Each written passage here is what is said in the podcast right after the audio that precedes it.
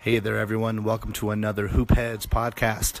It is Thursday, and we are one day closer to the weekend. I hope everyone is having a fantastic day so far. Uh, today, we're going to talk about Game 2 of the Eastern and Western Conference NBA Finals, so stick around. I'm going to start here on the West Coast today and look at the Warriors Rockets game two. And we saw a completely different Rockets team come out for this game than we saw in game one. Now, uh, in an earlier podcast, I predicted uh, the Rockets would win in seven.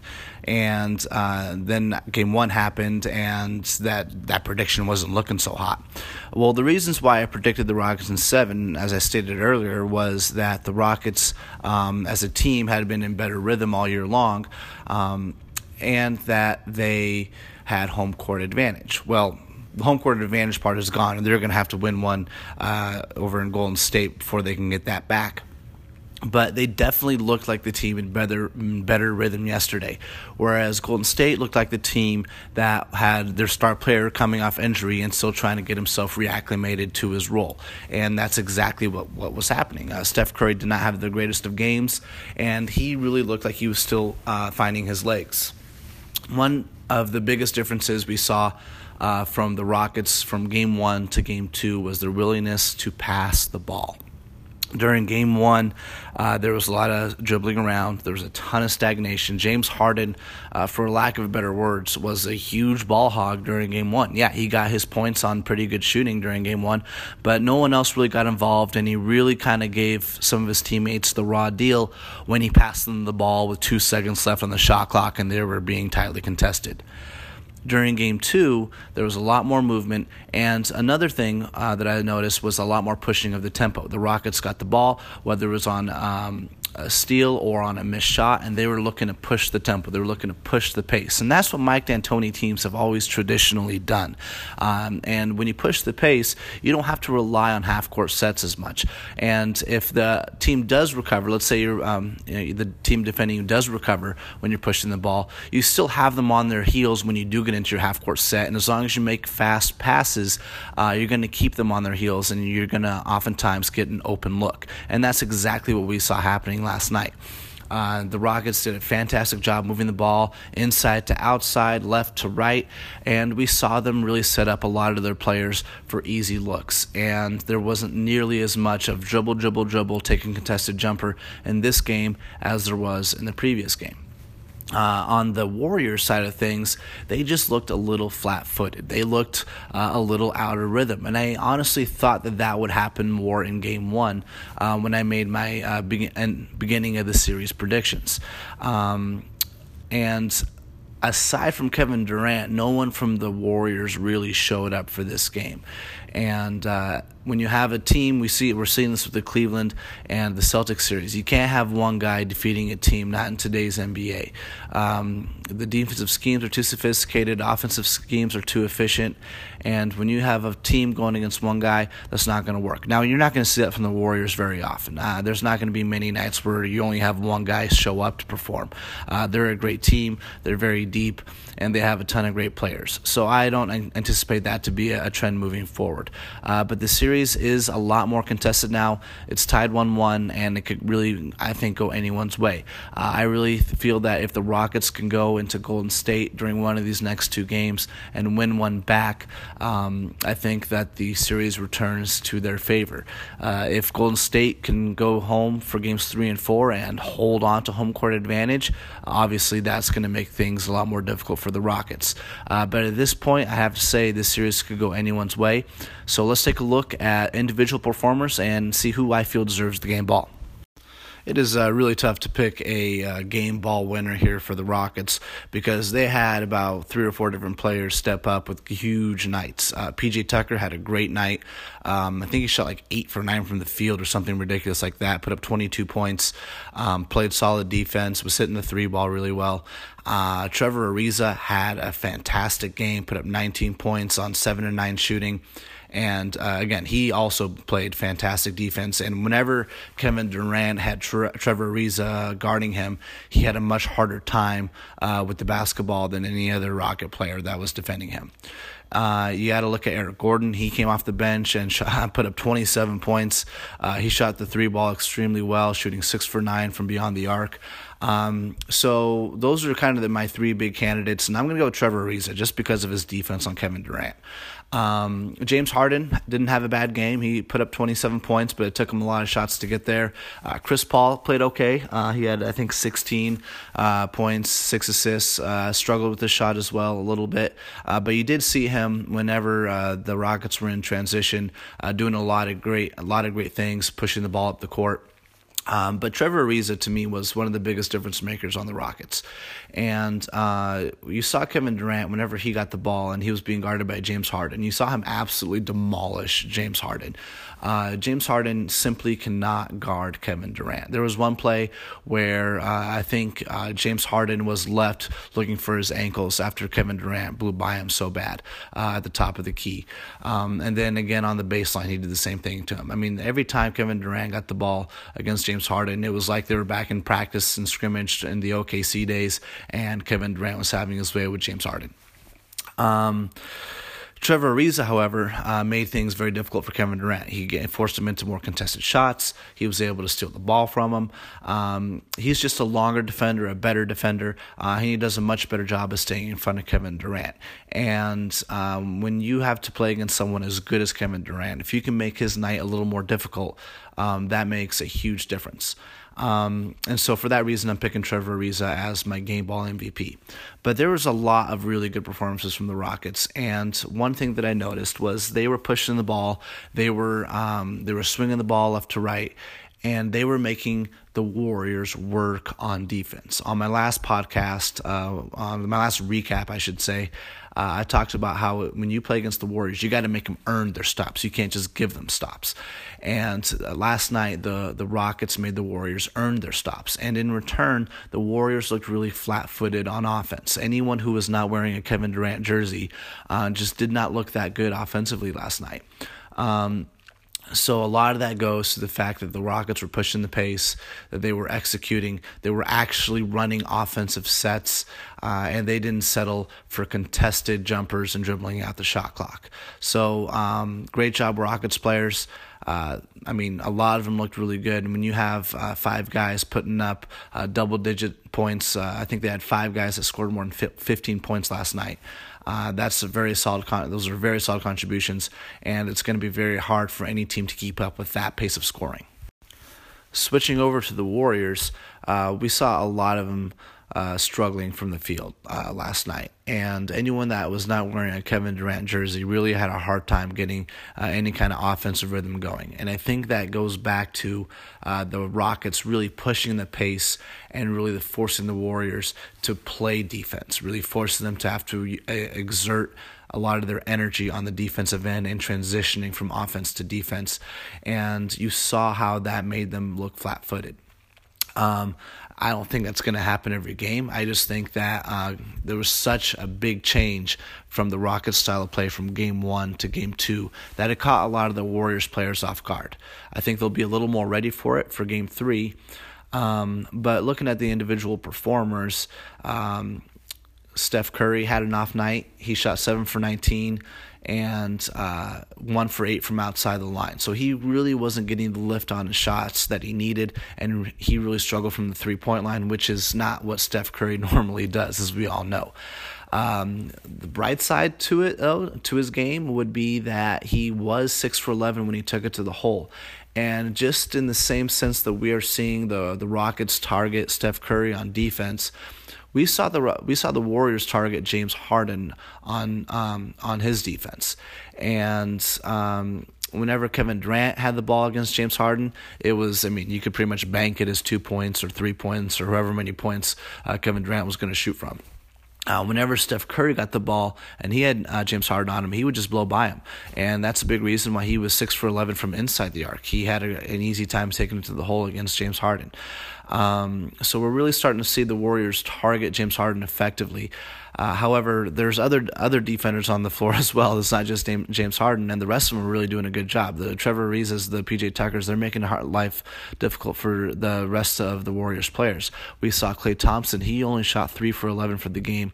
Uh, he only had eight points, and you need a lot more than that uh, from Klay Thompson. He's one of your best shooters. He's one of your key scorers. You got to have him have big games, especially if Steph Curry is still struggling and kind of getting back from injury.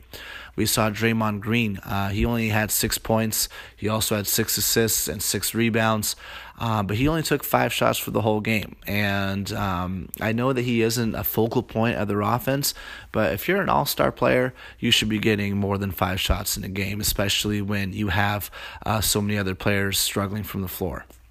Um, uh, so overall, uh, I thought that the Warriors, I think, were caught a little bit off guard. I think that caused them to have a little less energy on the offensive side of the ball. I think they'll adjust and be prepared for that for Game Three, especially going back home. Um, but this series has become a lot more interesting after Game Two, and I'm excited to see where it goes. Moving over to the East Coast, uh, we saw the Celtics take care of things at home against the Cleveland Cavaliers, and they are now in a commanding position with a 2 0 series lead. Um, if you're a Cleveland fan, I'm, I'm I feel for you. I do because you got to be uh, full of anxiety. I know there's been a lot of speculation and uh, a lot of sentiment around the league that LeBron James might leave during free agency if Cleveland does not look like a serious title contending team. And I got to tell you, as of right now, they do not look like serious title contenders. I mean, the Celtics are absolutely having their way with Cleveland at this moment. Um, and it goes beyond just being down 2-0 in a series. It, it go, you got to look at the way that they've lost these games. Game one was a blowout. Game two, Cleveland had the lead, and then Boston came back on them. And when Boston took the lead, Cleveland just kind of fell apart. And you saw them raise the white flag. You saw them start bickering at each other, and those are never good signs. Um, now, there, you know, there's no reason to give up hope. I mean, it's only two games. You, you still got the next two games in Cleveland. Maybe that's what they need—a little home cooking. Uh, but they are up against history, and the Cleveland uh, Cavaliers are playing against a Boston team that has never lost after being up 30 uh, sorry after being up 2-0 they're 37 or 0 when uh, being up 2-0 in a best of 7 series. That's absolutely a phenomenal record. And i got to tell you i don't think brad stevens is going to be that first coach uh, to give up a series lead after being up 2-0 maybe I mean, it could happen. We don't know. Um, anything's possible in the NBA. But right now, it is looking more and more like the Celtics are going to take this series. So uh, you look at Cleveland and you see LeBron and you see him not getting much help from anyone on the roster. Meanwhile, you look at the Celtics and you see almost everyone on that team contributing in some way or another. And that includes the starters, that includes the bench players. Pretty much anyone who goes on the floor in a Celtics jersey gives some type of positive contribution to his team. Uh, the Cavaliers simply are doing that. Now, I said, uh, you know, in my pre pre series prediction that the uh, Celtics would take the series because the, the Cavaliers have been too inconsistent um, from too many players on their team. And right now, inconsistent isn't even isn't even the issue. It's just bad, right? They they have too many players that are just playing bad. And forget inconsistent. Inconsistent means you have good stretches and bad stretches. And right now, they have a lot of players who are just putting in bad stretches. J.R. Smith, bad stretches. George Hill, bad stretches. Rodney Hood, um, Jordan Clarkson. I mean, none of those guys are bringing anything to the table. They've been consistently bad. Forget, forget saying they're inconsistent. They've been consistently bad. And uh, for that to change, uh, for this series to turn around in any way, the, the Cavs are going to need someone to step up to the table. Um, that's not LeBron James. We saw Kevin Love bring his game up a little bit. Um, we saw Kyle, Kyle Korver hit a few shots. But at the end of the day, uh, you're playing against a Celtics team where everyone is bringing it, everyone is performing, everyone is hustling, everyone is giving their energy, and they're going to need the Cavs are going to need to match the energy of the Celtics as a team. They're going to have to bring a team performance forward and stop looking at LeBron James to be their only savior. Now, breaking down the individual performances, uh, you look at Boston and we got that same storyline of who do you give the game ball to because they had so many people uh, provide positive contributions. Uh, Al, For- Al Horford was great. Uh, you saw him play uh, in the last uh, few minutes there of the game after he got that flagrant foul from J.R. Smith. You saw him play with an extra little intensity, an extra edge, and uh, he was, I mean, throughout the whole game, he was great. Offensively, defensively, getting rebounds. Um, I think he shot 5 for 13, so he would have liked to have seen his shot fall a little more, but he still made great contributions. Yeah, Jaylen Brown with another great game, another 23, 23 point outing. You had uh, uh, Rozier put in a fantastic third quarter. Uh, the rest of the game, especially in the first half, he was a little more quiet. But in that third quarter, he was really active and he really had the Cavs on their heels. Uh, Jayson Tatum didn't have the greatest game, but he was still a positive contributor. I mean, pretty much everyone who started for the Celtics was great. Marcus Morris played great defense again, um, providing those hustle plays, great energy, made some shots. Uh, then you look at the bench. You know, Marcus Smart played great. He uh, was a huge difference maker on the defensive end. His shot wasn't falling too well, and uh, he did take some, I thought, badly uh, advised shots, uh, especially uh, in that fourth quarter. that first, those first six minutes of the fourth quarter, it was interesting because the Celtics really did not play very well, especially on the offensive side. Um, but they were able to maintain their lead the entire time on the Cavs because their defense was so good and the Cavs really failed to take advantage of the Celtics going through a dry spell. So I'm going to give the game ball uh, to Coach Brad Stevens because at the end of the day, he had a great game plan. Uh, he got all his uh, players to buy in. He got contributions from pretty much anyone and everyone that played. And uh, I mean, I can't pick one player because all of them really contributed so well. So I'm going to go with the coach on this one. Uh, Brad Stevens, you got the game ball. Uh, the Cavs, on the other hand, it was easy to point out who was their best player, and that was LeBron James by a mile. I mean, that first quarter he had was absolutely amazing 21 points, and he hit a ton of threes and some really tough shots. That one three where he was fading away uh, to beat the shot clock, and he had Marcus Smart right up in his grill. I mean, that was one of the best shots you will ever see from anyone. Um, but he just did not get enough help again, you know, and that just kind of seems to be the reoccurring theme. Uh, Kevin Love played better. He had a good game, uh, put up 22 points, 15 boards on, uh, I think, 8 for 15 shooting. So he didn't do too bad. Kyle Korver provided uh, some points off the bench. But aside from that, I mean, it really, really goes downhill really fast. I guess you could say Tristan Thompson did what he's supposed to do. He got some rebounds, he put up some points, he shot uh, a positive percentage. But uh, they had two starters, J.R. Smith and George Hill who uh, really did not have good games. Uh, to put into context, those two guys combined for 60 minutes. Okay, they shot 11 shots, made only one of them, had a total of three points. Uh, Greg Monroe, all right, who plays very seldomly for the Celtics, played six minutes, and these aren't garbage minutes. These are minutes when the team was losing or the team was trying to hold their lead, and he shot two shots and made four points. So he outscored uh, George Hill and J.R. Smith combined on one tenth of the amount of minutes uh, that they played.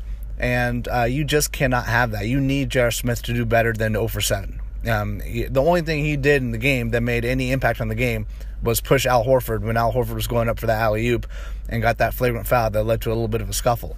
And that's just a that's a bonehead play. It's very dangerous. It could have uh, really left Al Horford open for injury, and you got to give credit for Al Horford for uh, being uh, athletic enough and agile enough to be able to land and not hurt himself. And uh, B, it really motivated the Celtics uh, to play harder. And you saw them just close out that game uh, with a new level, with a renewed level of intensity. And uh, I mean, you just need the Cavs to have someone show up. Rodney Hood didn't really do much. Uh, Jordan Clarkson didn't even play this game.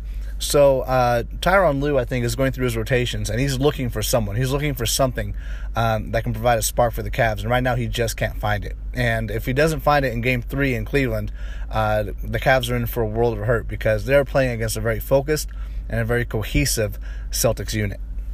Well, that wraps up today's show. Next time, we're going to look at the Game 3 performances and analyze what happened in those games. Uh, we'll see if uh, LeBron James can get some help, if the Cavs can get themselves back into the series against the Celtics. And we'll look at the Warriors and Rockets to see who can take the upper hand in that one. Uh, till then, take care.